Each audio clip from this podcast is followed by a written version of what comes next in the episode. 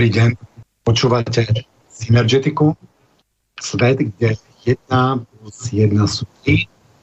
Hľadáme, čo nás spája a od mikrofónu vás vítá Ibi Moravčík. Máme 15. februára, minútku o 18. hodine, roku 22, skoro sa budem povedať. A dnes je mi cťou privítať eh, Libuši a Petra Belousových. Dobrý večer. Dobrý večer. Dobrý večer. A téma bude duševné príčiny fyzických chorôb. Takže ja by som vás najprv poprosil, keby ste sa nám predstavili, aby poslucháči vedeli, že prečo práve vy nám budete rozprávať o duševných príčinách fyzických chorôb. Tak dobře začnu. Jmenuji se Libuše Bělousová.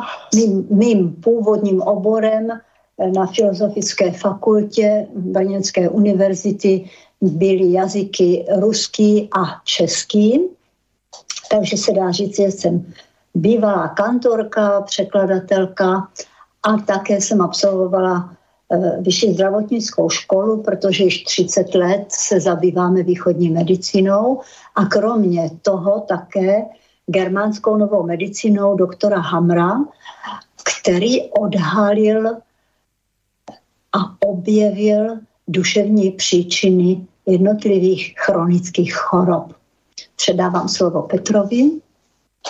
Tak mým oborem byly počítače, celý život jsem byl počítačů, napřed u těch stálových, což byla opravdu tělocvičná plná skříní. No a nakonec jsem skončil ve školství, kde jsem učil, jak se naučit psát ve Wordu, pracovat s Excelem a vytvořit jednoduché www stránky. A k tomu zdraví jsem se dostal přes své choroby.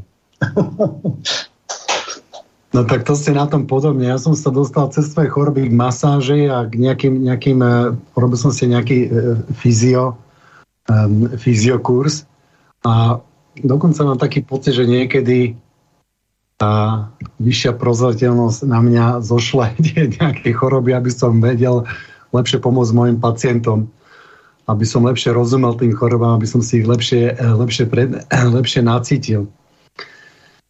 Takže takto sme sa dostali k tomu. A ja vám dávam slovo a keby nám teda povedali, že čo sú to vlastne tie e, psychosomatické choroby, alebo m, aké choroby, alebo asi zrejme nie úplne všetky choroby môžu mať duševné príčiny a či by sme si ich vedeli nejako, nejako pomenovať, prípadne rozdeliť do nejakých kategórií, alebo tak. Mhm. Dobře, tak znamená to, že všechny choroby skutečně nemají duševní příčinu, jako například zranění, otravy, ozařování a podobně, ale veškeré chronické choroby mají duševní příčinu. Jsou to chronické choroby typu cukrovka, Alzheimerova choroba, eh, skleróza multiplex, rakovina, eh, problémy s pohybovým aparátem, psychiatrické choroby oční, a mnohé další. Oční, oční, oční, ano, oral choroby a tak dále.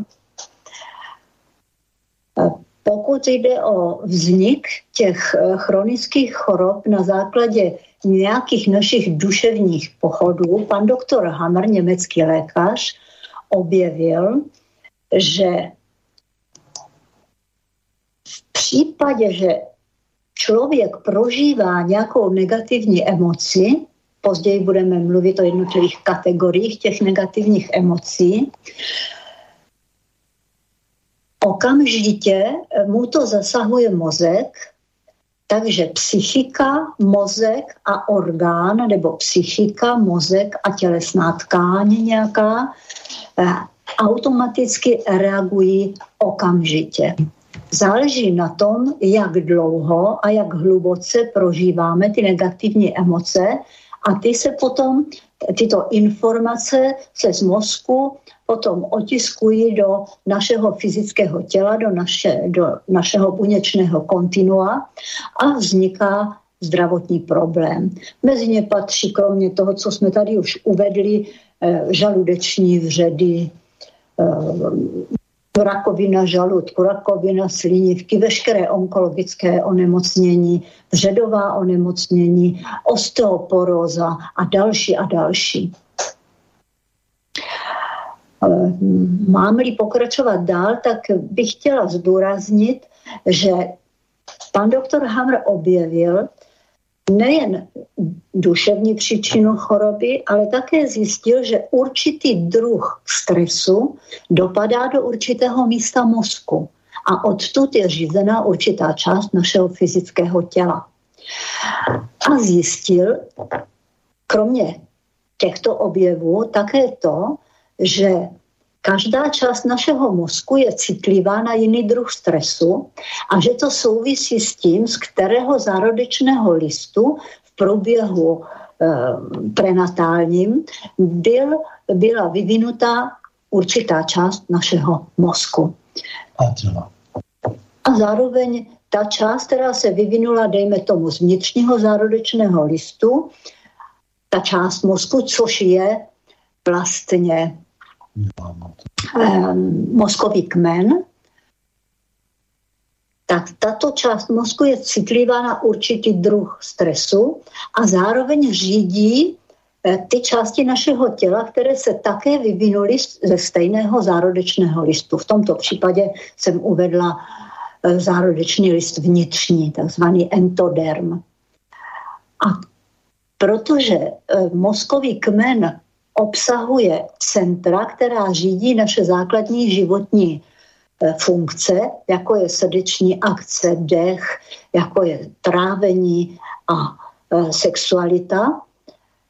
Dá se říci, že můžeme e, prožívat negativní emoce typu sousto.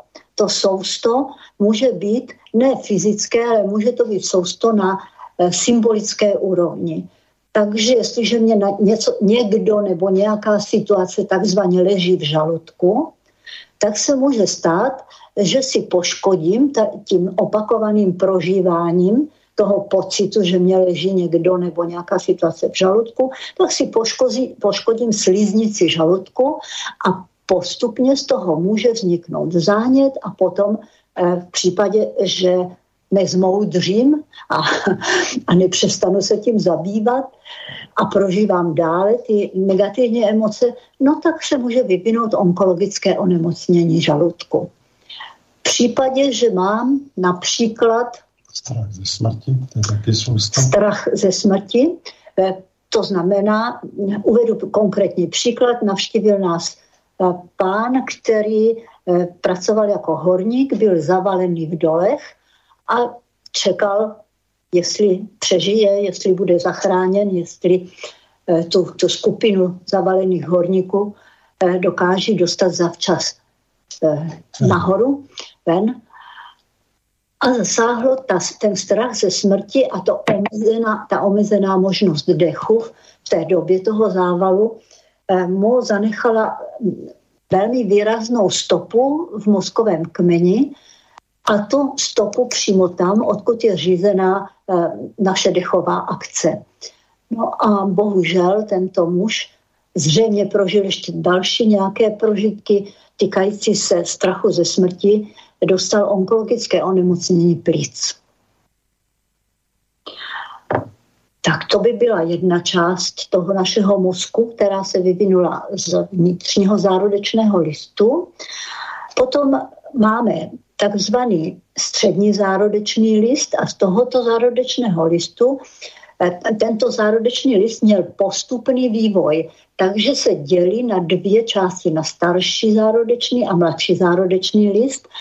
A ten starší zárodečný list dal vznik eh, mozečku. A mozeček, ano, bude tady otázka? Ano, ano. Eh, ja by som sa ešte spýtal, mohli by ste vysvetliť uh, posluchačom, prosím vás, čo je to ten zárodečný list? Vy ste to tak zľahka zmenili, ale nech je nám to jasnejšie, nech je to zrejmejšie. tak v okamžiku, kdy se setká spermie s vajíčkem, tak se nakombinují, eh, nakombinuje 23 chromozomů otce a 23 chromozomů matky, tím vzniká první buňka toho nového života a ta se začíná prudce dělit. Dělí se, dělí se, až vzniknou takové tři lístečky a těm se říká zárodečné listy, je to nějak takovém 17. dne po oplodnění. A opravdu jsou to tři vrstvy lístečků. Tři vrstvy takových lístečků. A z nich se potom vyvíjejí určité části mozku toho dítěte a ty určité části mozku eh, z nich eh, řídí zase určité části našeho těla. Takže... No, přesně bych to. A zároveň mimo to, že z toho vznikají určité části mozku, tak zároveň z těch zárodečních listů vznikají určité části našeho fyzického těla. Vše to dělení buněk stále pokračuje, ale už je to od, to, od toho dne, kdy vznikly ty tři zárodečné listy, tak prostě z určitého toho zárodečního listu opravdu vzniká určitá část našeho těla. A to je přesně daný, to jako se učí na vysoké škole, jako zdravotnické, takže to není žádná novinka. No. No. To je pojem, který jako doktoři znají, akorát se to učí, ale už se to dál nepoužívá. Tady tento poznatek vlastně eh, těchto souvislostí emocí zárodečného listu mozku, mm, určité části našeho mozku a určité části našeho těla, to je vlastně, ta, tato souvislost, to je také objevem německého lékaře, pana doktora Hamra. Který to ve své diplomové práci by se dalo říct, jako uvedl. No to už, to už nebyla diplomová práce, to, byla to už byla habilita, habilitační práce. Akorát, že školská medicína to nevzala jako fakt. No. My jsme Proč to nevzali? Nedá se to nějako, nedá se to nějako vystupovat? Nedá se to nějako ano. Uh, kvantifikovat? Že? Měl asi pět tisíc zaregistrovaných pacientů, všechno onkologičtí pacienti a neléčili je klasickými postupy školské medicíny, ale využíval tuto svou, tuto svou řekl bych, metodu, kterou, na kterou přišel a léčil je rozhovory, prostě nelečil je klasickým způsobem, takže kdo asi zasáhl, kdo stojí za celou škálou léčivých prostředků, farmacie farmaceutické korporace. Takže prostě nedá vydělat lékům. Tak to, je, jako to, máme, takú, máme že psychosomatickou medicínu a je to, je to niečo podobné, alebo pretínajú sa tieto dve, tieto dve medicíny, táto nová germánska medicína a psychosomatická medicína, alebo zdieľajú nejaké, nejaké prieniky? v té psychosomatické medicíně eh, není eh, zjištěna ta přesná souvislost místo v mozku určitá, kam dopadá určitá emoce a odtud řízená určitá část našeho těla. Psycho, současní psychosomatici si většinou všímají společných vlastností lidí kteří, a prožitků lidí, kteří mají stejnou chorobu. A z toho usuzují velmi často správně, ale není to tak zdaleka tak přesné jako poznatky pana doktora Hamra. Myslím, Který si to upřesňoval skenem mozku. Ano, protože v 70. let, koncem 70. let eh, minulého století eh, firma Siemens začala vyrábět eh, takzvaná CT, a pan doktor Hammer eh, přišel na ideu, že, protože byl kromě toho, že byl lékař, byl také fyzik a byl také magistr, magistr teologie. Tak jakožto magistr teologie mu bylo jasné, že eh, lidská mysl a lidské emoce eh, jsou součástí lidského, lidského života a bylo mu jasné, že duševní život nutně musí ovlivňovat také náš život fyzický. A na základě toho uh, usoudil, že duševní prožitek se musí nějakým způsobem manifestovat uh, jako nějaká stopa v mozku, tak začal dělat CT mozku a zjistil, že nachází u nemocných lidí takové soustředné kroužky v určitém místě mozku a odtud je právě řízena ta část toho těla, eh, kterou ten pacient měl nemocnou. Tak to, to byly vlastně takové postupné objevy. A... No všechno to prostě zpracoval statisticky, eh, zesystemizoval, popsal. A má to logiku, já jako počítačník to krásně můžu vyhodnotit, že tam není žádná výjimka. Prostě... Takže pracoval v podstatě s vedeckou, vedeckou metodou a ty věci mal vydokladované. Ano. ano. Akorát, že ta jeho práce se ztratila, když se měla verifikovat, nic se nedělo.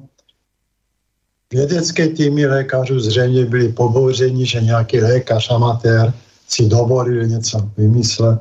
Těžko říct.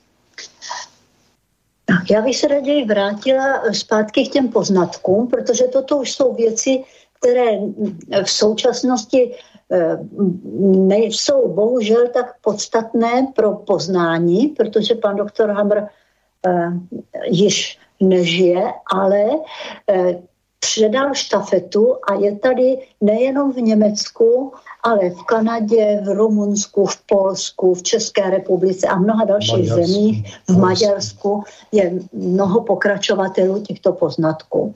A já bych se vrátila tedy k tomu, eh, že jsme mluvili o takzvaném eh, stresu typu sousto, který zasahuje naše základní životní funkce a vzniká z toho v případě, že prožíváme velmi intenzivně eh, ten stres typu sousto, vzniká z toho onkologické onemocnění.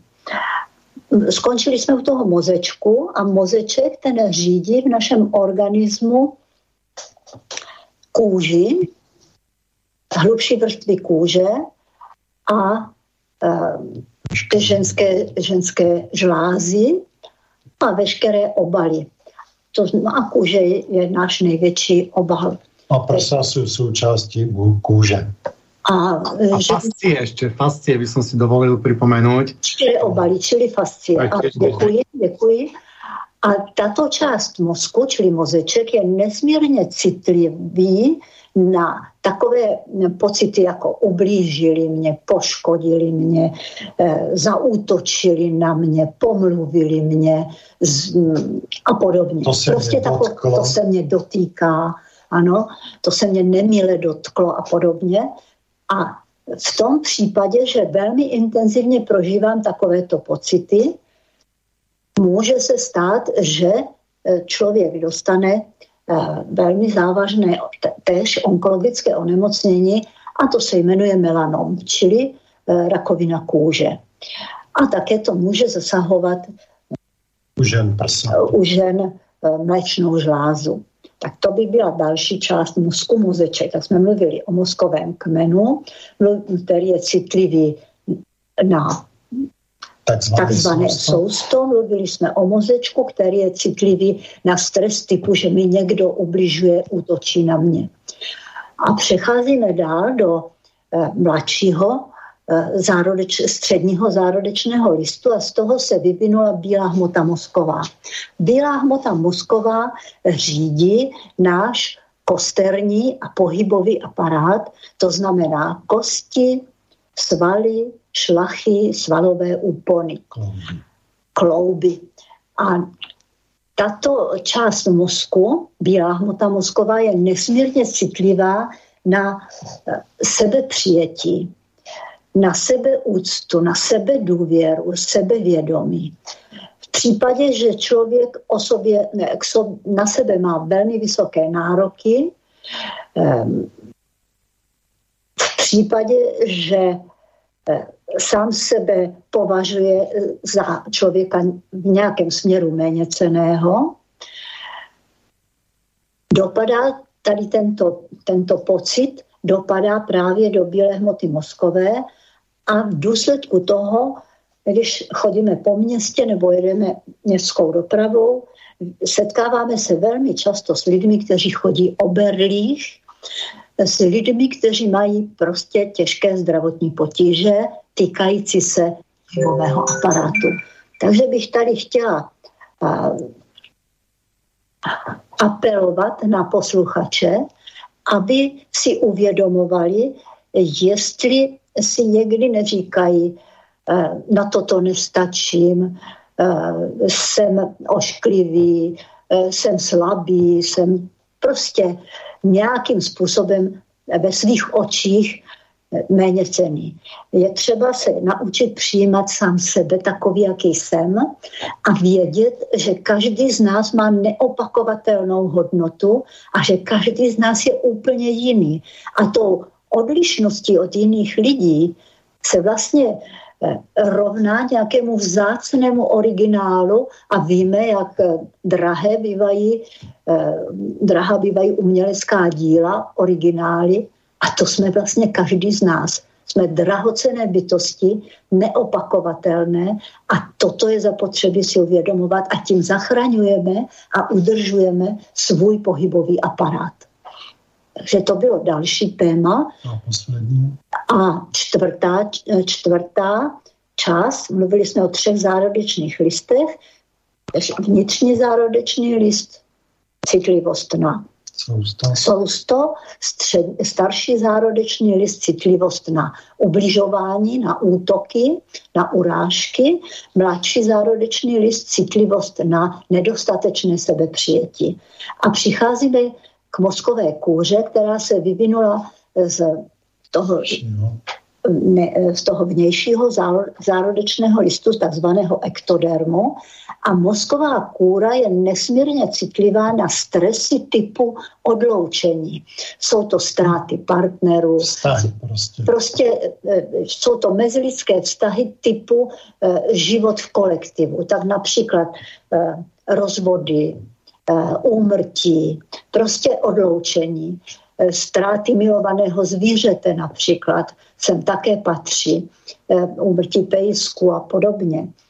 Eh, dále je tady citlivost zcela opačná, citlivost na potřebu se odloučit, ale ono to takzvaně nejde, protože nemohu si najít třeba lepší práci, mám nesnesitelného šéfa, neumím se s ním zhodnout a cítím potřebu odloučit se od toho šéfa, ale vím, že nemohu sehnat zaměstnání, trpím tam a nastávají různé další zdravotní problémy. Takže citlivost na odlou- utrpení z odloučení a utrpení z nemožnosti se odloučit. A další, ano, je tady otázka. Uh, by som sa chcel chcel opýtať, že mali sme tu, že, pri, že, že nízke sebavedomie, to bola tá mladší vývojová časť. No. Je, to, je to aj keď má niekto príliš vysoké sebavedomie? Že má aj príliš vysoké sebavedomie, takisto, že nás dostane do nejakého mm, z nejakého balansu a tiež to má nejaký negatívny vplyv. Lebo dneska sa stretávame dosť často, tí, aj, aj tie deti a celkovo tie mladšie generácie sú vychovávané k tomu, aby mali veľké sedomie, e, sebavedomie a často to sebavedomie až, je až príliš veľké. Já bych na to odpověděla na základě vlastní zkušenosti. Máme zkušenosti s tím, že lidé, kteří vystupují příliš sebevědomně, tím kryjí, tím prostě maskují svou, své nedostatečné sebepřijetí. Velmi často tomu tak bývá. Přehnaný suverenismus bývá maska. Velmi často je to maska nedostatečného sebepřijetí a sebevědomí. E, ta výchova, o které mluvíte, e, sice taková velmi často bývá, ale ty děti a mládež Eh, se setkávají s kritickými přístupy svého okolí a eh, to ovlivňuje samozřejmě jejich schopnost sebepřijetí a sebevědomí a potom maskují vlastně ten, ten svůj komplex méněcenosti extrémním, extrémně sebevědomým vystupováním.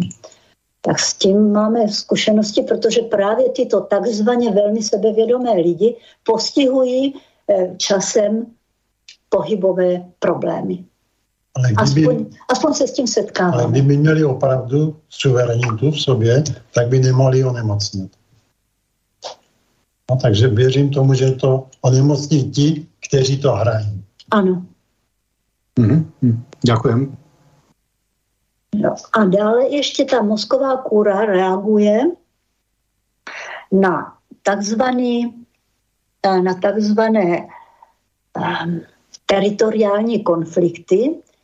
To znamená, jsou to takové ty um, nepříjemné stresy, které jsou způsobeny například tím, že mi někdo mluví do života, manipuluje se mnou, že mi zasahuje do mých kompetencí, že rozhoduje tam, kde já mám určitou kompetenci a snaží se rozhodovat místo mě, nebo takzvaně leze mi do zelí, to znamená, mohou tam být i ty problémy se žárlivostí. To je také jakoby zásah do, do toho takzvaného mého revíru.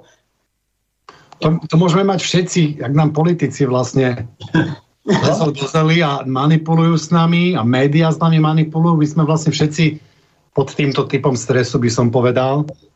A budú s nami manipulovať, až dokým sa nespamätáme, nezorganizujeme a nevytvoríme si nejakú inú eh, samozprávnu štruktúru spoločnosti. Prepaš, že som si to hovoril trošku odbočiť.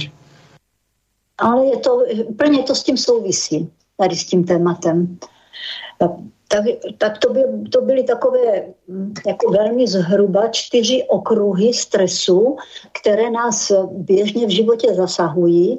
A kdyby si posluchači z toho, co jsme tady řekli, nezapamatovali vůbec nic, jenom jednu jedinou věc, tak už si mohou velmi významně ochránit své zdraví. A ta věc je, uvědomujme si, že jsme ve stresu, neprožívejme ten stres příliš dlouho. A intenzivně. A intenzivně a odvádějme cíleně svou pozornost od toho svého stresu, zabývejme se nějakými činnostmi, na které se musíme koncentrovat a tudíž odvádíme myšlenky od těch negativních Eh, prožitků a tím zachraňujeme své zdraví. Mhm. Významnou roli tam hraje odpuštění. Řekni no, prosím tě něco k tomu. Ano. Eh, tam se používá termín DHS v germánské medicíně, což je slovně Dirk Hammerův syndrom. A ten, aby se vůbec v našem těle projevil, tak musí splnit tři podmínky. Musí to být pro nás ta situace jako blesk z čistého nebe, čili je neočekávaná a silná. Pak nás izoluje, nejsme schopni o tom ani mluvit. A ta třetí je, ne, nemám řešení. že nevidíme východisko nebo řešení. A nejjednodušší je ta druhá, to uzavření se. Kdybychom komukoliv, třeba nám lékař řekne, máte rakovinu žaludku, No, tak člověk tam šel s tím, že ho občas píchne v žaludku a najednou se dozví, že má rakovinu. Podvědomí všichni máme, že je to smrtelná choroba, takže průšvih. A teď mám moře půjček, no, na barák mám prostě obrovskou hypotéku, přijdu dom a nejsou schopen o tom mluvit, protože vlastně bych všem řekl, že teda přijde o barák, protože když umřu, a vydělávám hodně peněz, no tak to žena sama neuživí. Takže ten člověk se uzavře a teď prostě je, v, je v kleci. No. Takže když si by se neuzavře a vykecal se třeba někomu na lavice, na zastávce autobusu, řekl, teď mě doktor řekl, že mám rakovinu a jenom o tom mluvil, tak ta nemoc nemůže propuknout, protože ta jedna z těch podmínek je uzavřenost. No, když už propukla, no, pro, no tak se ano, potom začne propukla, léčit. No. Tak člověk se zač, může začít léčit tehdy, když tu situaci takzvaně od sebe pustí. Jestliže eh, ji emočně vyřeší, to znamená nevrací se k té nepříjemné události, která mu to způsobila, zpátky, a neprožívá negativní emoce, tak se zastavuje, když mluvíme o té onkologii, tak se zastavuje ten růst buněk. A to je významný objev pana doktora Hamra, že pomáhal lidem, kteří onkologicky onemocněli tím, Jiný že jim pomohl najít duševní příčinu vzniku onkologického onemocnění, pracovat s ní a tím eh, ten člověk zastavil v sobě e, další onkologický růst buněk. Pokud to bylo zavčas, tak se to opouzdřilo. Pokud to netlačilo na další okolní tkáně a orgány, tak ten člověk bez jakéhokoliv chirurgického zásahu eh, prostě prožil šťastně a spokojený zbytek svého života. V případě, že se podařilo i velký onkologický nádor a jeho růst zastavit, ten nádor se opouzdřil, potom chirurgický zásah byl velmi snadný, protože lékaři potom říkají, bylo to bezvadné, nebylo to nějak prorostlé, eh, jenom jsme to vyloupli. A tím ten člověk mohl být chirurgickým zásahem zachráněn. Mm-hmm. Ja tu opätovne napadá, že aký asi mala vplyv táto korona hystérie na nás, keď tu prišla neočakávaná udalosť, ktorá nás izolovala, my sme chceli či nechceli, ešte aj e, vláda, my sme boli izolovaní a ľudia z toho nevideli riešenie von.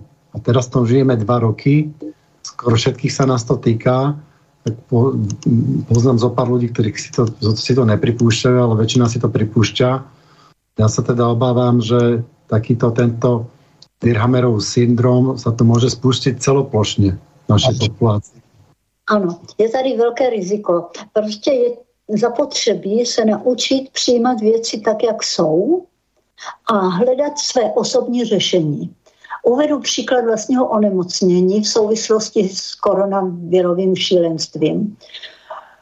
Máme syna na Slovensku a nemohli jsme za ním jet.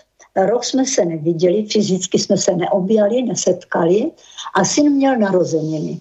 A já jsem zatoužila tam jet a nebyla možnost, protože nejsme s manželem očkovaní, takže jsme nemohli překročit eh, hranice. Protože jsme osoby druhé kategorie. Ano, stali jsme se tedy osobami nižší kategorie eh, se značně omezenými právy. Já jsem to velmi intenzivně prožívala a prožívala jsem pocit bezmoci vůči státní moci. To znamená, ublížili mě, poškodili mě. A prožila jsem to ně, ně, několik dní a potom, doufám, že z toho nebude nějaký další právní problém, jsme se e, prostě s manželem rozhodli, že uděláme dobro, že to bude dobrodružství, že pojedeme takzvaně na černo, na to Slovensko. Nikde abychom, se nepřihlásíme. Nikde se nepřihlásíme, prostě pojedeme na Slovensko. Přijeli jsme tam, já jsem vlastně vyřešila ten problém a nastala hojivá fáze. A ta hojivá fáze se projevila jako pásový opar, který šel přes oko a přes levou polovinu hlavy. To znamená moje myšlenky, nevidím syna, nemohu ho vidět a tak dále, negativní myšlenky, negativní eh, emoce způsobila tenhle ten prožitek. Takže na Slovensku jsem trpěla pásovým oparem a v tu chvíli mě došlo, že ta moje intenzita té emoce, té nespokojenosti s tím, s tím státním nátlakem a s tím omezením, že jsem si způsobila tento problém sama. A že si napříště musím dát velmi dobrý pozor na to, abych přijala situaci, a řešila ji nějakým klidným způsobem, bez emocí, které jsou negativní. My v podstatě od prvního okamžiku, kdy byl já, jakoby, no, vyhlášen stav nouze a jiný stavy, jsme chodili na zahrádku, jezdili jsme veřejnou dopravou, byli jsme tam většinou sami, protože lidi se uzavřeli doma, nikdy jsme nic nechytli, prostě je to o nastavení nepodlehli jsme té, té hysterii. Ano.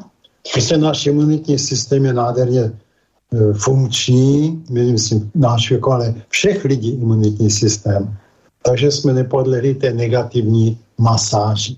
Ten první chudák, um, tax, e, ten, tax, jak jsem říkal, ten pan taxis, taxikář, ten by neměl tak těžký problém s tou svou chorobou, kdyby nevěřil, že má smrtelnou chorobu. Hmm. Prošlo by to u mě jako chřipka. Já bych ještě chtěla zdůraznit, že pan doktor Hammer kromě toho, co jsme tady řekli jako takové ty základní principy, objevil, že každá nemoc, která se léčí nebo která se vyléčí, má určité fáze. První fáze je ta, kdy prožíváme tu negativní emoci. To mě nic nebylo, když jsem uváděla ten příklad s tím pásovým oparem. To nic nebolí. Nic nebolí, ale dochází ke změnám v organismu.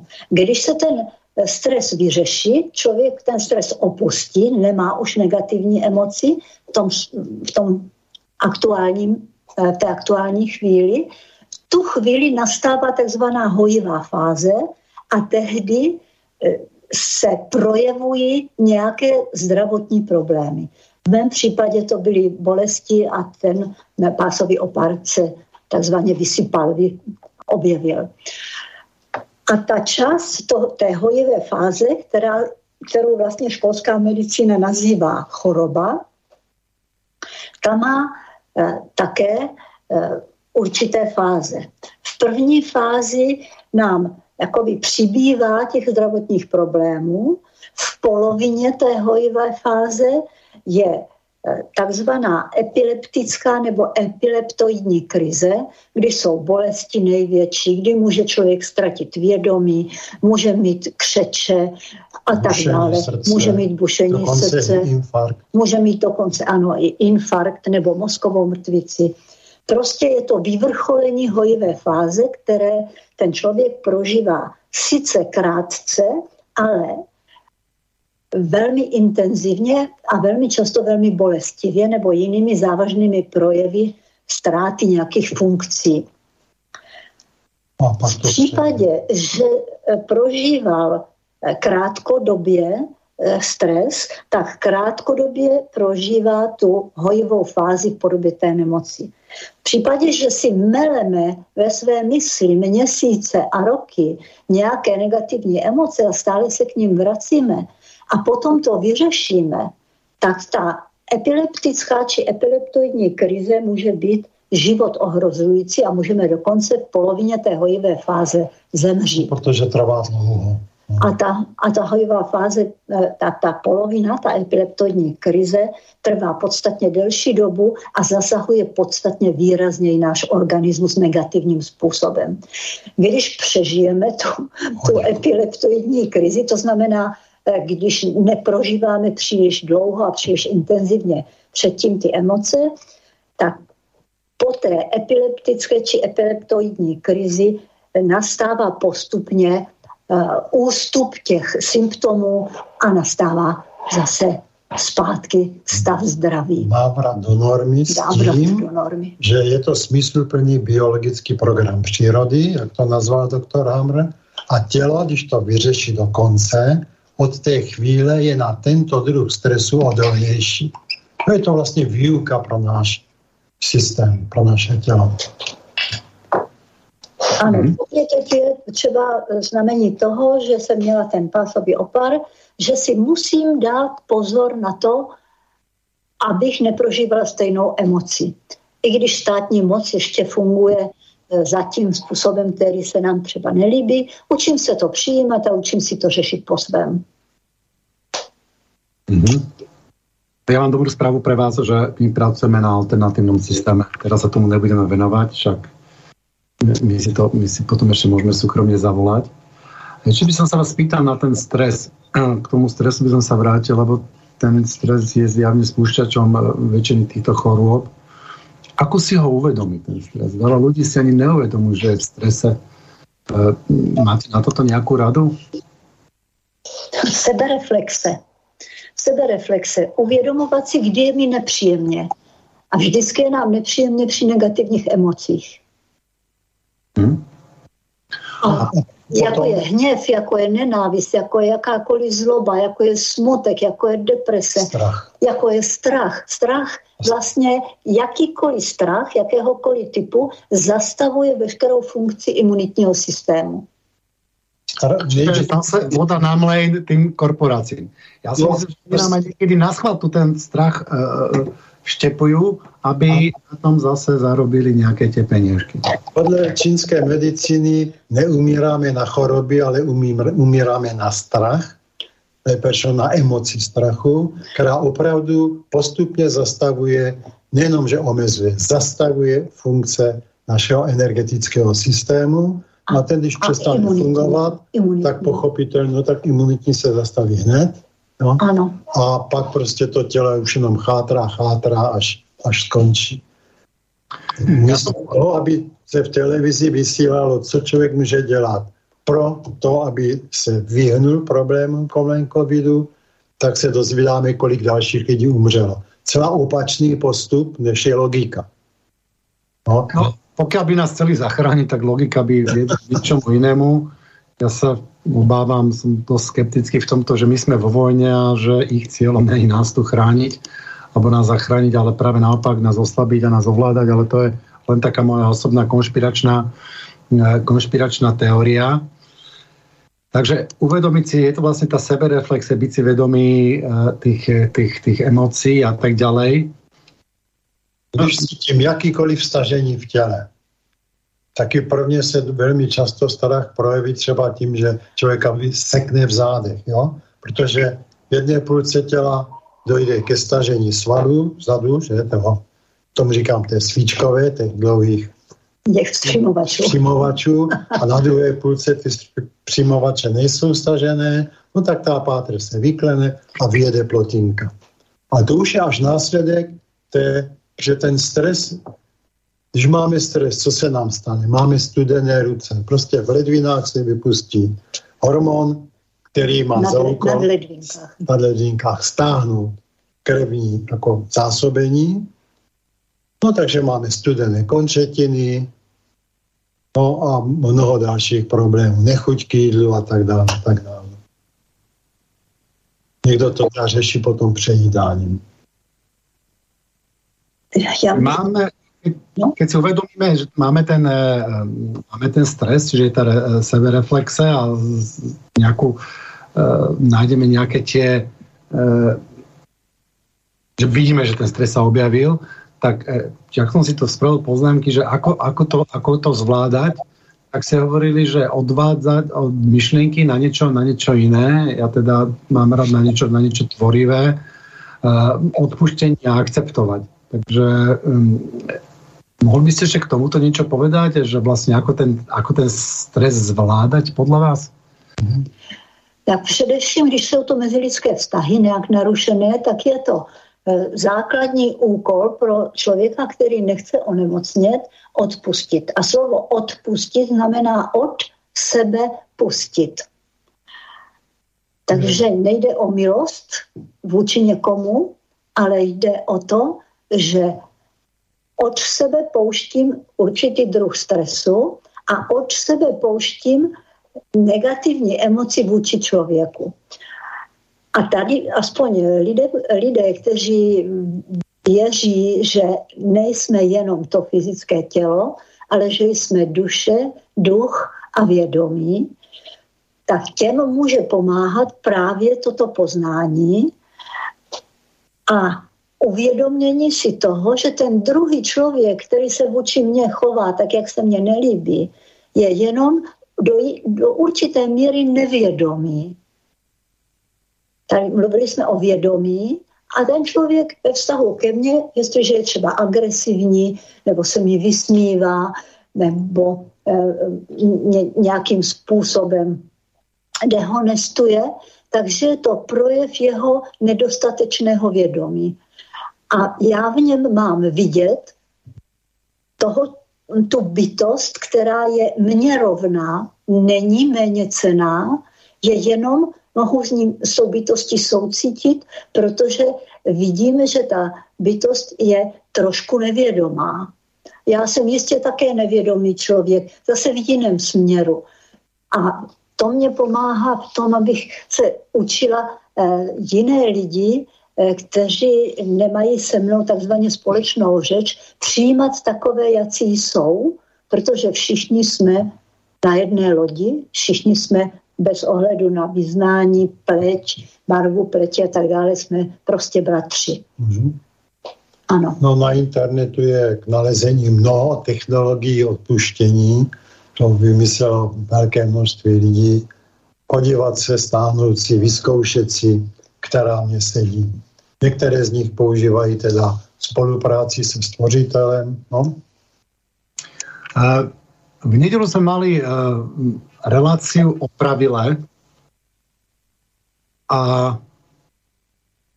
moja, moja, moja kamarátka, ktorá sa zameriava práve na to, ako člo, dostať človeka do balansu, tak práve sme rozprávali o tom, že o tom odpuštení. A dosť k tomu pomáha to pravilo, čo je taká, taká mašinka, ktorá nás naťahne do rôznych, do, do rôznych smerov a jak nás to naťahuje, tak nás to zdvíha, alebo nás to naťahuje ešte tak, tak do oblúku smerom, smerom hore. A tam majú ľudia, ľudia tendenciu sa, sa, sa držať byť v nejakom krči a nepustiť sa do toho uvoľnenia. A potom, keď, e, keď, nás to, keď ten človek sa, sa uvoľní fyzicky, tak vtedy sa aj niečo mentálne v ňom pohne. E, ja som tam rozprával takú, takú príhodu, že na jednom festivale v Brne sme som tam mal človeka, ja som ho dal dole z toho pravila, z, toho, z, tej, z, tej, z, tej úžasné, z toho úžasného stroje na otváranie a, a expansiu a zbavovanie toho stresu. A ten, ten človek mi začal plakať. Ja som najprv mal strach, že či si ho nejako neublížil nejak. A potom, keď nehal som ho, nech, nech sa e, vlastne ako trošičku usadí v tom. A potom on mi povedal, že jak on sa pustil tom pravile, tak vtedy si on uvedomil, že on neodpustil matke alebo komu nejaký, nejaký konflikt, že on sa tam, on sa tam toho držal a v momente, ak sa pustil, tak, tak, tak si uvedomil a pustil a odpustil tej matke a pustil sa toho, toho konfliktu s tou matkou. No a potom mu to asi zrejme prišlo lúto, keď, keď, keď sa rozplakal, že 20 rokov držal v sebe nejaký, nejaký ten konflikt, ktorý mu určite spôsoboval aj stres a nebol, pozitívny na to, e, k tomu jeho zdraviu. Tak len takto som to chcel doplniť. Táto relácia, to je vyslovene sa doplňa s tou predchádzajúcou, čo som mal, čo som mal v nedelu. Já vám potom súkromně pošlem, pošlem link na ňu, určitě vás to zaujme. Děkujem. E, já bych se k tomu chtěla vyjádřit, co jste teď řekl, protože my jsme skutečně jednota. Jednota fyzického těla s duší, s duchem a s vědomím. Takže jestliže dojde k nějakým změnám v tom fyzickém těle, může docházet i ke změnám v tom duševním životě a k nějakému poznání. To je naprosto zákonité. A může to jít od těla směrem k duši a může to jít od duše směrem k tělu. Prostě je to obousměrné. Tak eh, například, když člověk nemá tu možnost eh, použít to, eh, ten stroj, pravilo, a používá eh, sebeuvědomění. Aha, teď prožívám nenávist třeba. No to teda není moc ušlechtilá, uh, ušlechtilá emoce. S tím musím něco dělat.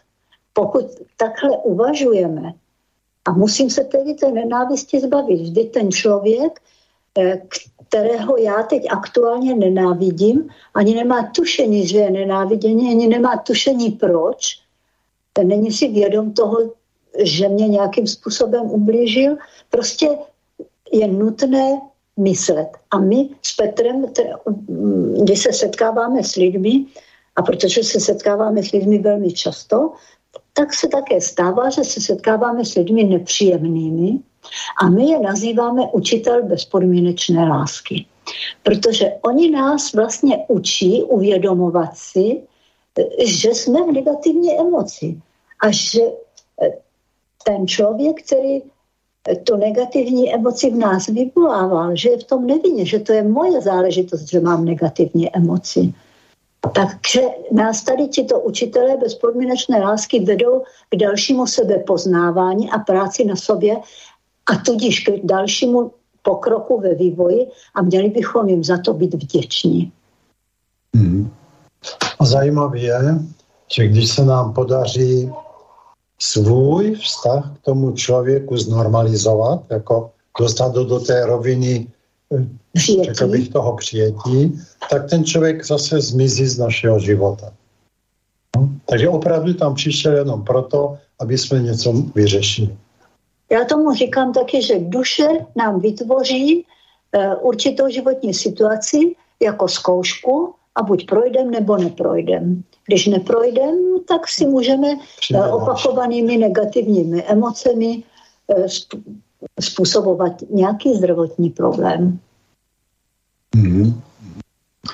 No, čas beží s vámi v této, v této diskusii a tak uh, by som navrhol, že by sme si dali nejakú pesničku, nech si uh, môžeme oddychnúť aj vy a aj poslucháči.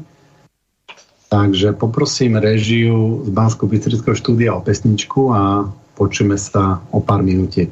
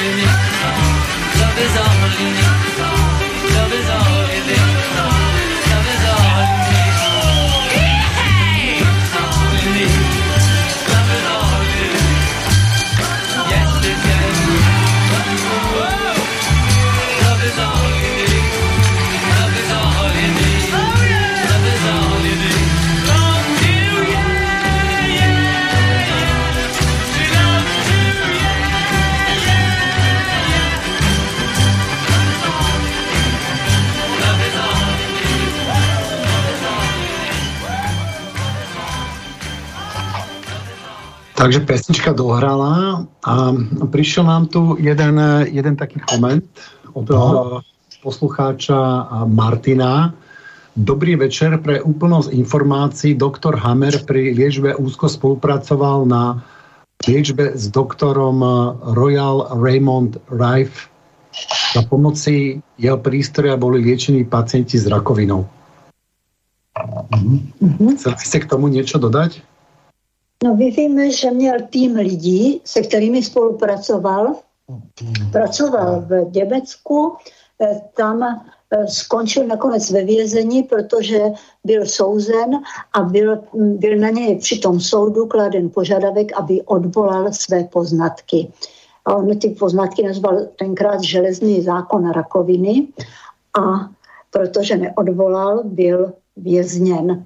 Takže potom no, odešel... Ještě do... je celkom šťastný, lebo poznáme z historie, čo neodvolali a nakonec ich upálili za to. No. Ano, tak tady nebyl, už. Tady nebyl upálen, ale byl zbaven práva eh, léčit, léčit čili byl, byl odebrán vlastně diplom. Di, jakoby diplom. No.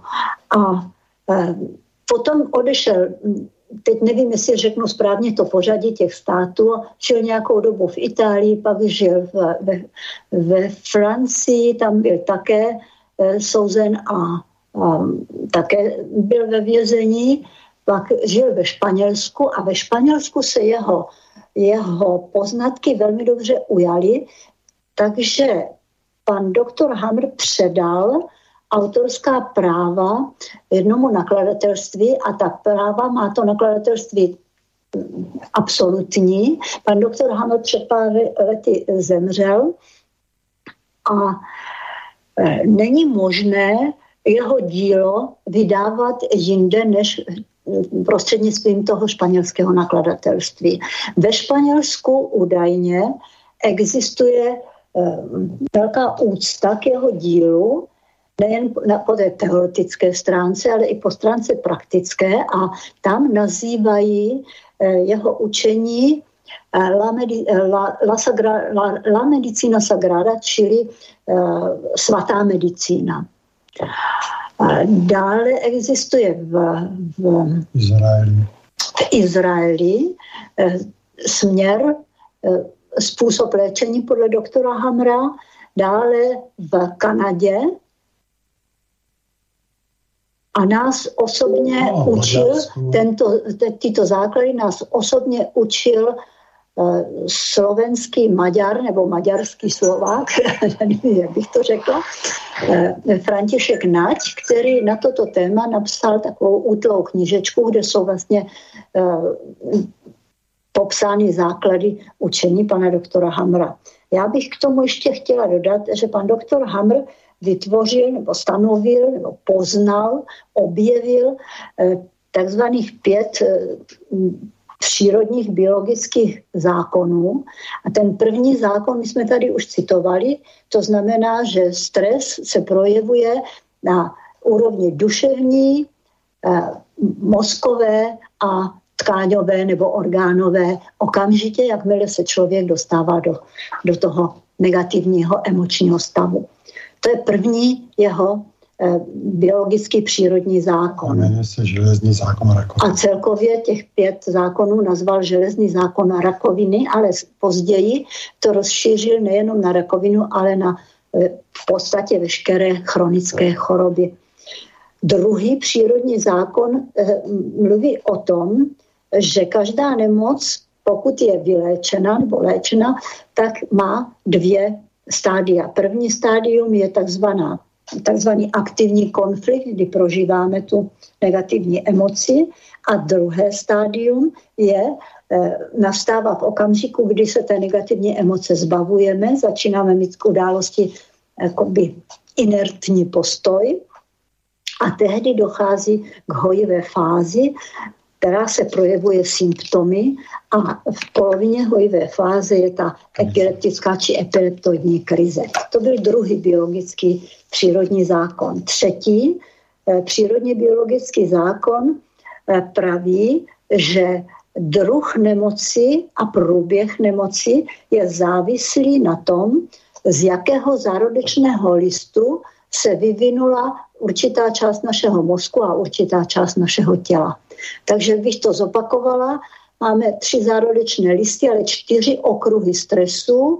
Je to takzvané sousto, kdy mě něco leží v žaludku, nebo nemohu strávit, nebo se nemohu zbavit sousta. Když se nemohu zbavit sousta, tak mě to zasahuje tlusté střevo, nebo, obvykle koncovou část. Nebo nemám finance, nebo naopak koupil jsem akci a ty jsou teď bezcený. I to je sousta. I to je no, těch soust je ano, množství. Ano.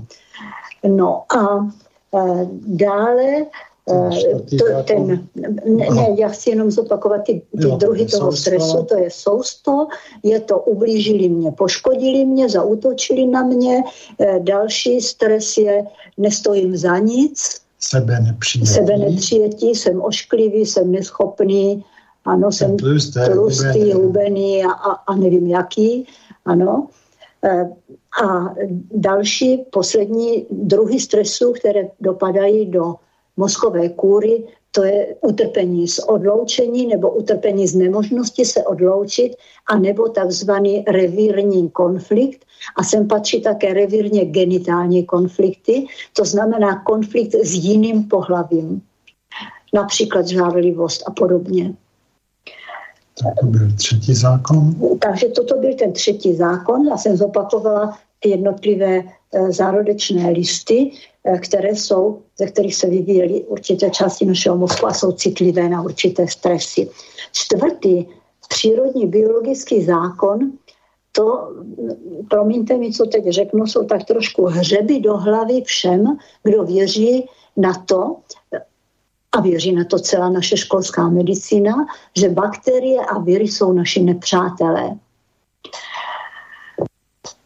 Eh, pan doktor Hammer objevil, že právě v té hojivé fázi, kdy my jdeme k lékaři, protože máme zánět, máme nějaké bolesti a tak dále, tak to, té hojivé fáze, toho hojení toho našeho organismu se velmi významně účastní právě bakterie a viry. A paradoxní je, že když jsem dělala tu na stará kolena v 60 letech jsem, v 60 jsem absolvovala vyšší zdravotnickou školu, eh, protože se zabýváme dlouhé roky tou východní medicínou také.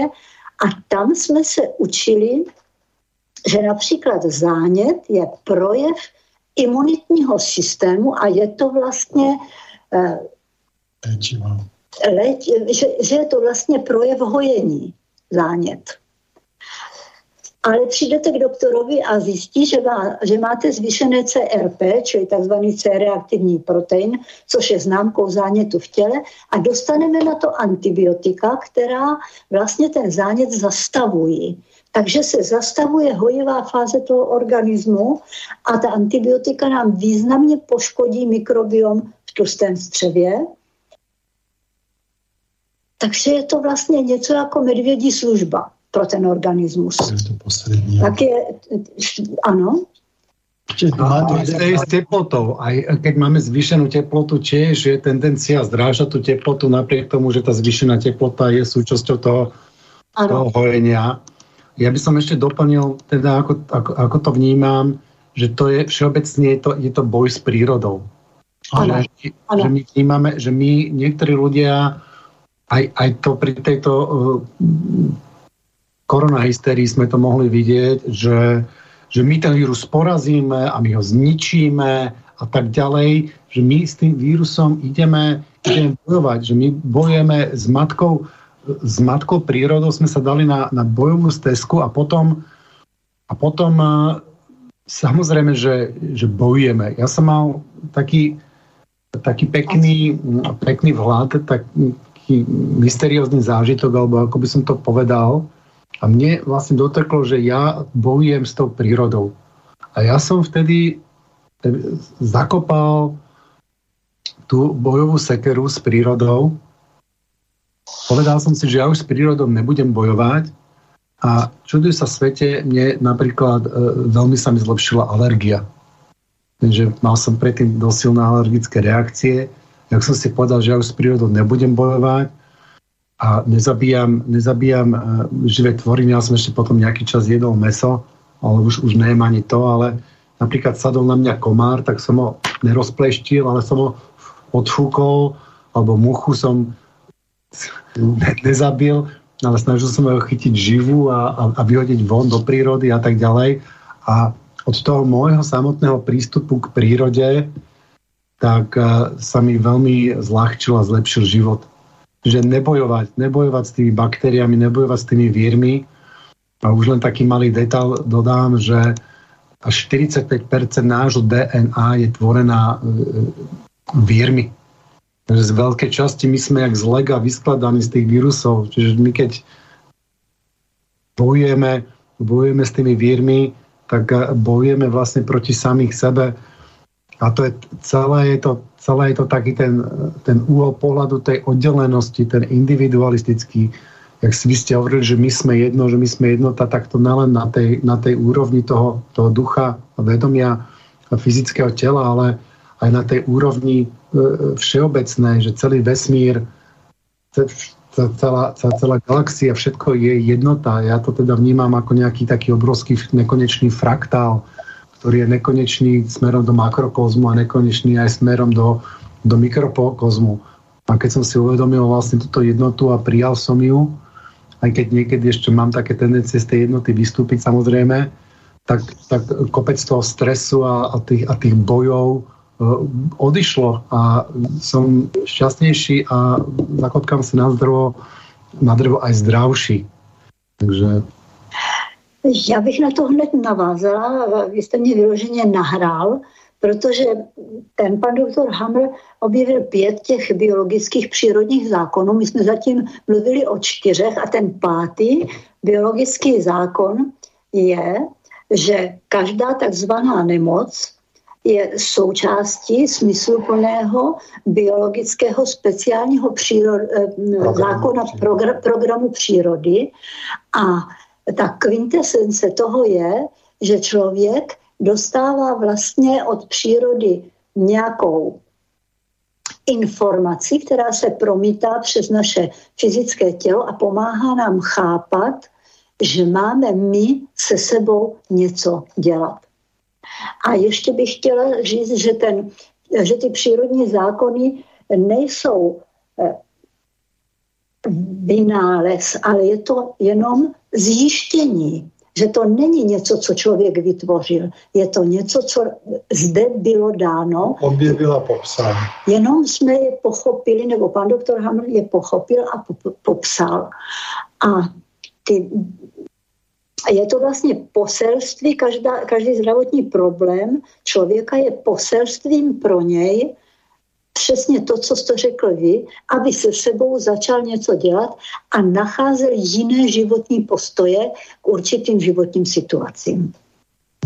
Příkladem může být, jak, ta, jak, jak náš organismus v případě onkologického onemocnění funguje. Dejme tomu žaludek. Začnou se, já nemohu stravit určitou životní situaci, tak ten žaludek, jako kdyby to byl člověk, který uvažuje a řekne si, aha, tak já to nemůžu zpracovat, já potřebuju víc eh, buněk na to, aby se tady ta sliznice trochu víc rozmnožila, abych já stačil zpracovat tohleto sousto. No tak začnou narůstat buňky. To je ten přirozený zákon. To je ta onkologie. A to, a to se pak jmenuje onkologie. Ale když to vyřeším, tak ty buňky se zase odbourají. Když to vyřeším, tak prostě se to opouzdří a zůstane to tam, a nebo se to odbourá a to jsme ještě neřekli, eh, my jsme vlastně všichni očkovaní proti tuberkulóze. A bylo zjištěno právě panem doktorem Hamrem, že když má člověk onkologické onemocnění, vyřeší ho, to znamená změní svůj postoj. Vyřeší starter. Vyřeší ten starter, ano, zruší prostě ten starter v sobě, tak nastává hojivá fáze, která se projevuje tuberkulózními bakteriemi. Který rozloží to, co tam Které rozloží ten nádor. Ten nádor ze sírovatí páchne, eh, odlučuje se postupně, ale my jsme všichni očkovaní proti tuberkulóze, tudíž nemáme tuto možnost odbourávat tuberkulózními bakteriemi nádor.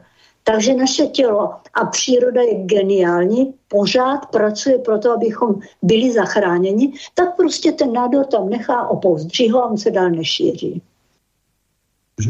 Ano. Abych do toho jenom vstoupil, tady v Brně naša známá byla na onkologickém oddělení právě s rakovinou močového měchýře a pan doktor se zrovna vrátil z Kanady, kde se právě používá hamrová medicína a řekl, já si nechám poslat tuberkulózní bakterie a vstřiknu vám je do toho nádoru, vstřikl tam injekčně ty bakterie, tím zežrali ten nádor a ona se z toho dostala. Je do dneška naživu a je to no. asi tak 17 let zpátky. Takže školská medicína to dokonce i některých, u některých lékařů se to používá.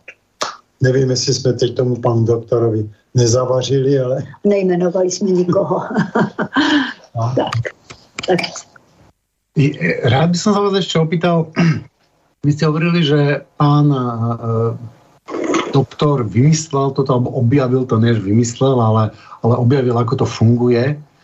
A, a vy ste spomínali, že vy sa zaoberáte aj východnou medicínou. Ako k týmto veciam uh, somatickým pristupuje východná medicína? Východní medicína je vlastně založena především na energiích, na poznacích o energii. Základem celé východní medicíny, ať je to čínská, korejská, japonská, nevím jaká, je poznatek zákonitostí pentagramu. A ten pentagram má jednak určité elementy a ty elementy se projevují eh, v podobě určitých druhů energií. Takže se pracuje, my se zabýváme hlavně korejskou medicínou, takzvaným, takzvaným su-jok, kdy se pracuje eh, pro zdraví člověka přes jeho ruku nebo nohu, to znamená od konečků prstu po zápěstí a ta ruka nebo noha od konečků prstů po kotníky je obrazem celého lidského organismu, takže my můžeme nacházet eh, problémy v organismu prostřednictvím projekcí Eh, na ruce nebo noze.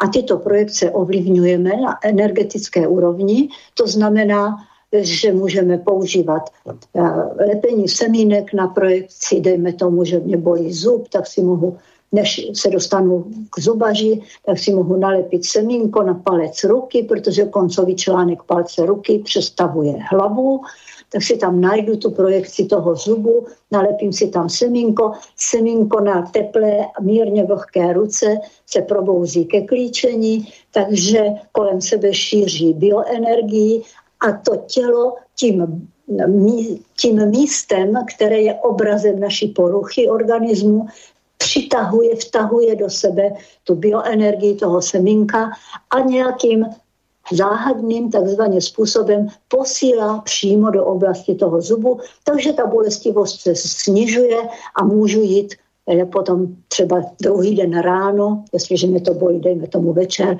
ke svému zubaři, na kterého jsem zvyklý a který mě ten zub nevytrhne, ale ošetří. Díra se nevyléčí, ale zatlumí se bolest. Například. Ale také se léčí určité části těla. A ten pentagram teda je nejenom pět prvků, pět energií, ale i pět emocí a pět mentálních činností. Takže když nepomáhá energetická úroveň, tak ten lékař, který už hodně vystudovaný, přejde na emoční léčení a když to nepomůže, tak přejde na mentální léčení. Takže i ta východní medicína umí používat všechny tři ty úrovně který třeba ta germánská taky používá. Ano. No, ja, ja by som si vás potom niekedy možno do budúcna pozval aj na túto východnú medicínu, že by sme tomu venovali jednu celú reláciu a už aj poslucháčom poviem dobrú správu, že sme rozprávali o tom, že by sme, že by, že by sme spravili e, s vami reláciu aj na vodu. Hej?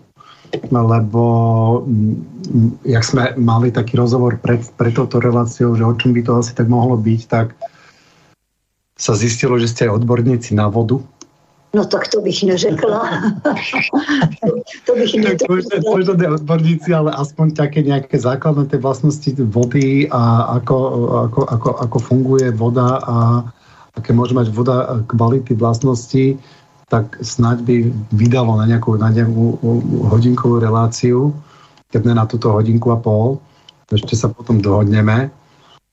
A ešte, lebo už sa nám tu blíži koniec, za 15 minút končíme, tak by som sa vás opýtal, toto, jak by ste tu povedali, že ja neviem, máme tie zárodečné listy a máme tie typy, typy, typy stresu uh, a potom nejaké, nejaké tie princípy a tak ďalej Máte nejaké webové stránky alebo niečo, že kde by sa toto dalo nájsť a kde by si o tom človek mohol ešte niečo dohľadať, alebo čo s človekom, ktorý by sa chcel viacej vzdelávať týmto smerom? Tak pokud člověk mluví um, anglicky nebo německy nebo španělsky nebo, nebo polsky, je možné právě v tom španělském nakladatelství si objednat knihy pana doktora Hamra. Pokud nemá tady tyto možnosti, my pořádáme eh, kurzy, které seznamují člověka se základy té germánské nové medicíny pana doktora Hamra.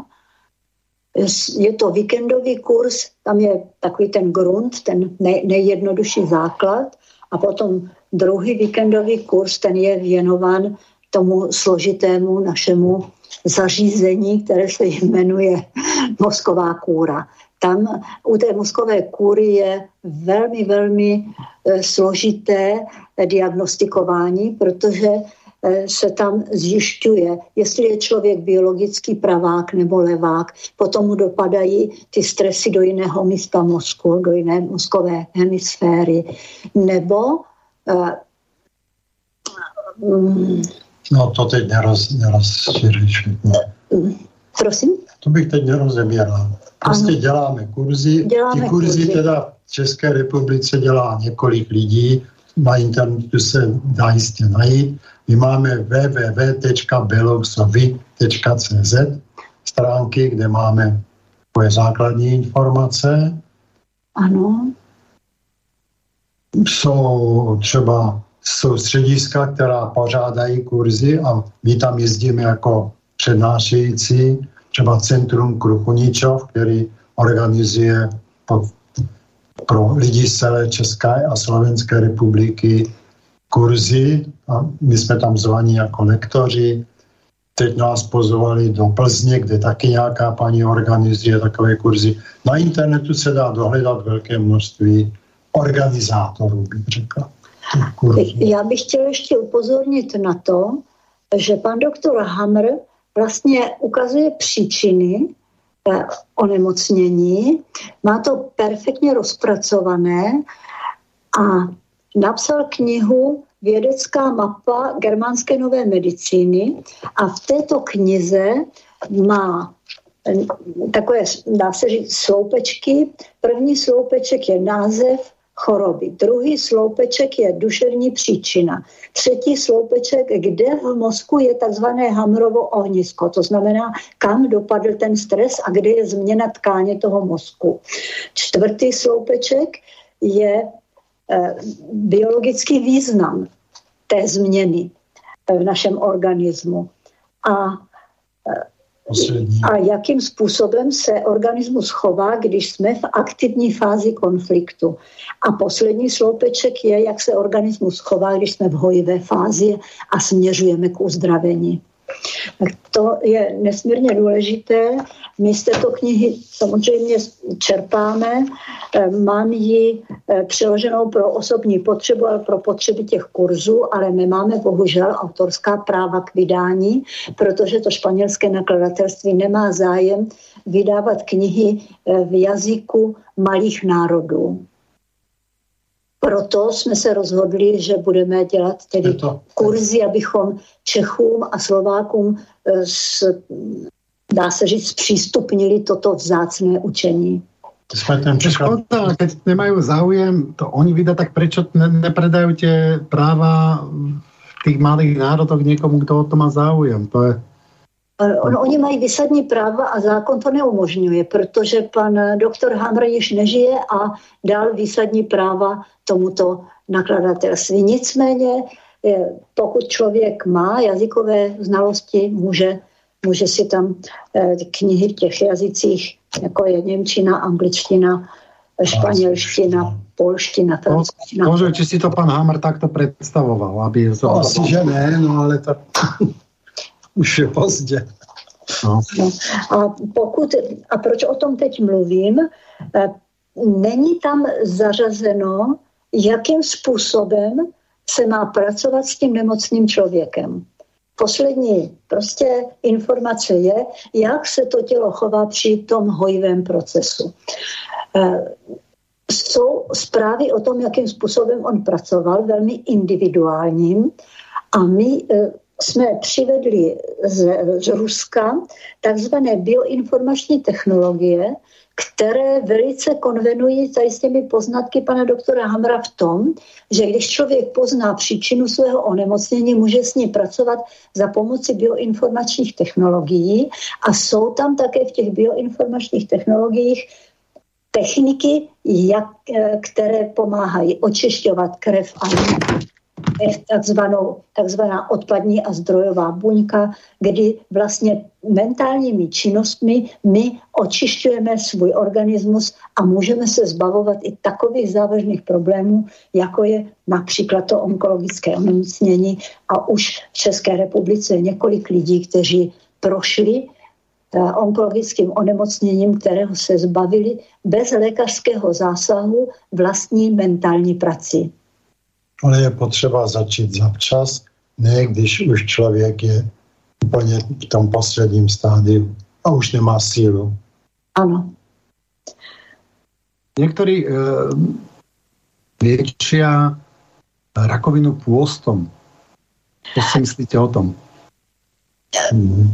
Protože onkologické i jiné chronické onemocnění eh, způsobeno našimi duševními pochody, našimi mentálními reakcemi na vnější podněty, je nutné změnit své duševní pochody a své reakce na vnější podněty. To je právě ta cesta ke zdraví.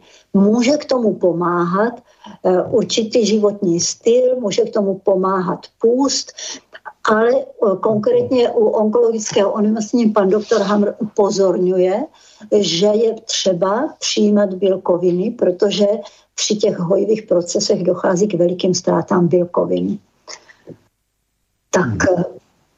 Máme tu ještě otázky, posluchači nám píšu, eh, dvě máme. Jedna je od Kristiána. Zdravím eh, slobodný vysielač a hostí. Takhle podľa teórie stresu musia byť lachtikáři štatisticky oveľa zdravší.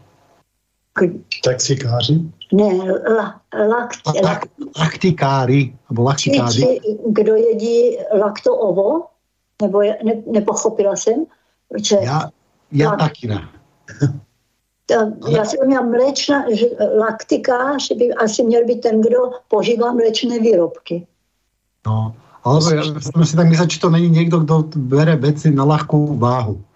Aha, i to může. Nevím, ale to není slovenské slovo, to je český poslucháč, takže myslel, já jsem myslel, já jsem myslel, že to bude uh, pre, pre vás. Aha, tak možná pokud všechno bere na lehkou váhu, tak faktem je, že nepodléhá stresu.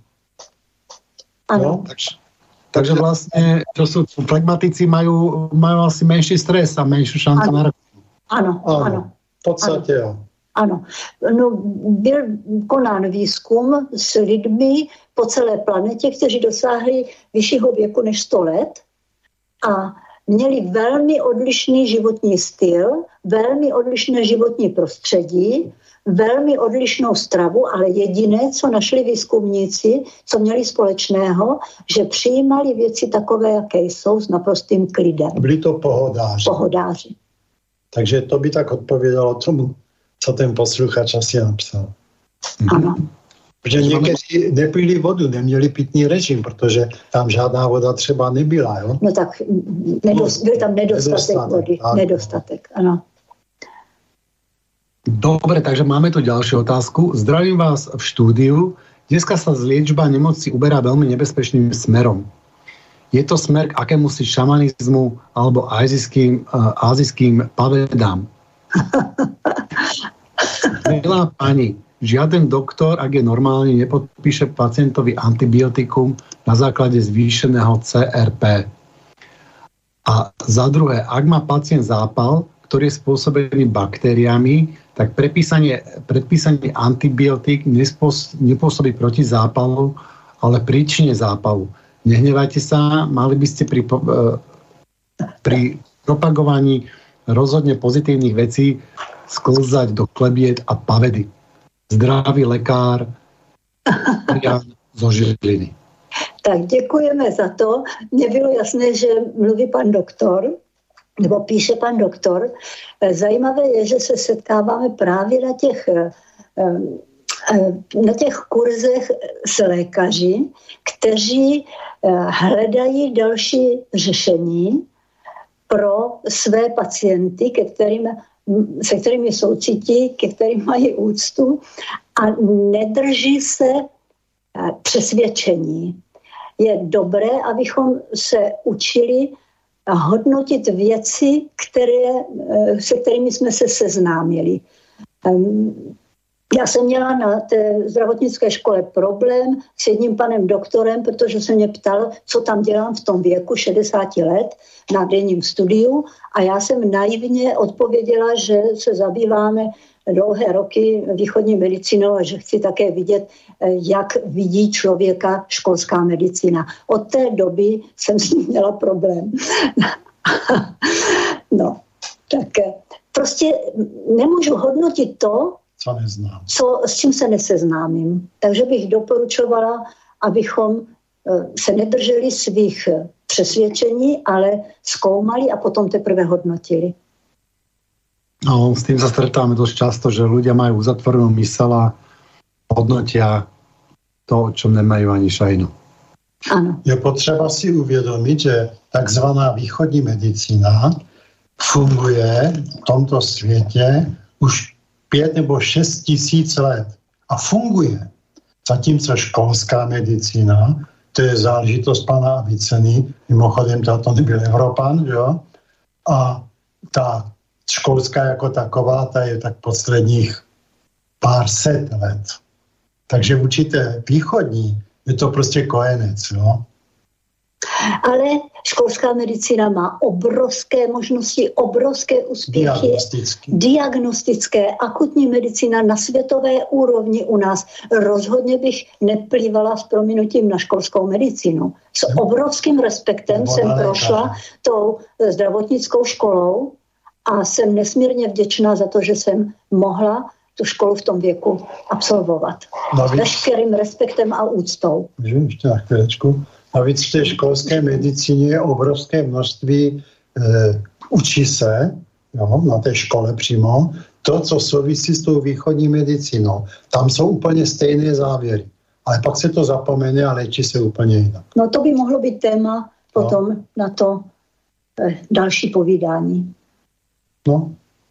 Takže moc zdravím pana doktora, velmi si vážím toho, že, eh, že dokázal absolvovat uh, lékařskou fakultu, já bych to evidentně nedokázala a velice si vážím opravdu poznatku školské medicíny. Máme velké množství přátel lékařů, no, takže prostě nikdy bych neřekl, že lékaři jsou jako na nic. To je úplná pitomost.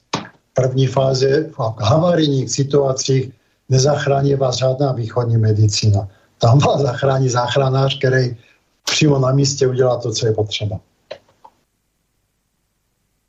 A to je lékař. Je to asi s respektom k obidvom medicínám? No, ano. Spolupráce ano. ideální. Ano. Spolupráce ideální. E, mňa tu napadá, napadajú ďalšie otázky, ale žiaľ Bohu, čas sa blíži ku koncu.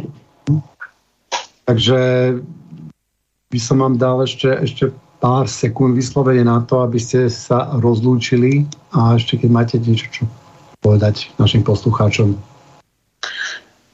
My děkujeme za e, příspěvky, za otázky, e, za poznatky, které jste tady sdělili a přejeme všem, aby dokázali pozorovat své fyzické tělo a především své duševní reakce na vnější podněty a uměli si je rychle vyhodnotit a zpracovat.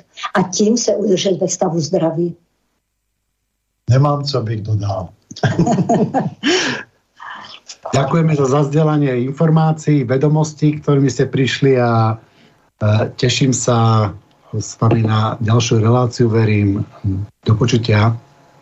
Do počutia, dovidenia, nashledanou. Táto relácia vznikla za podpory dobrovoľných príspevkov našich poslucháčov.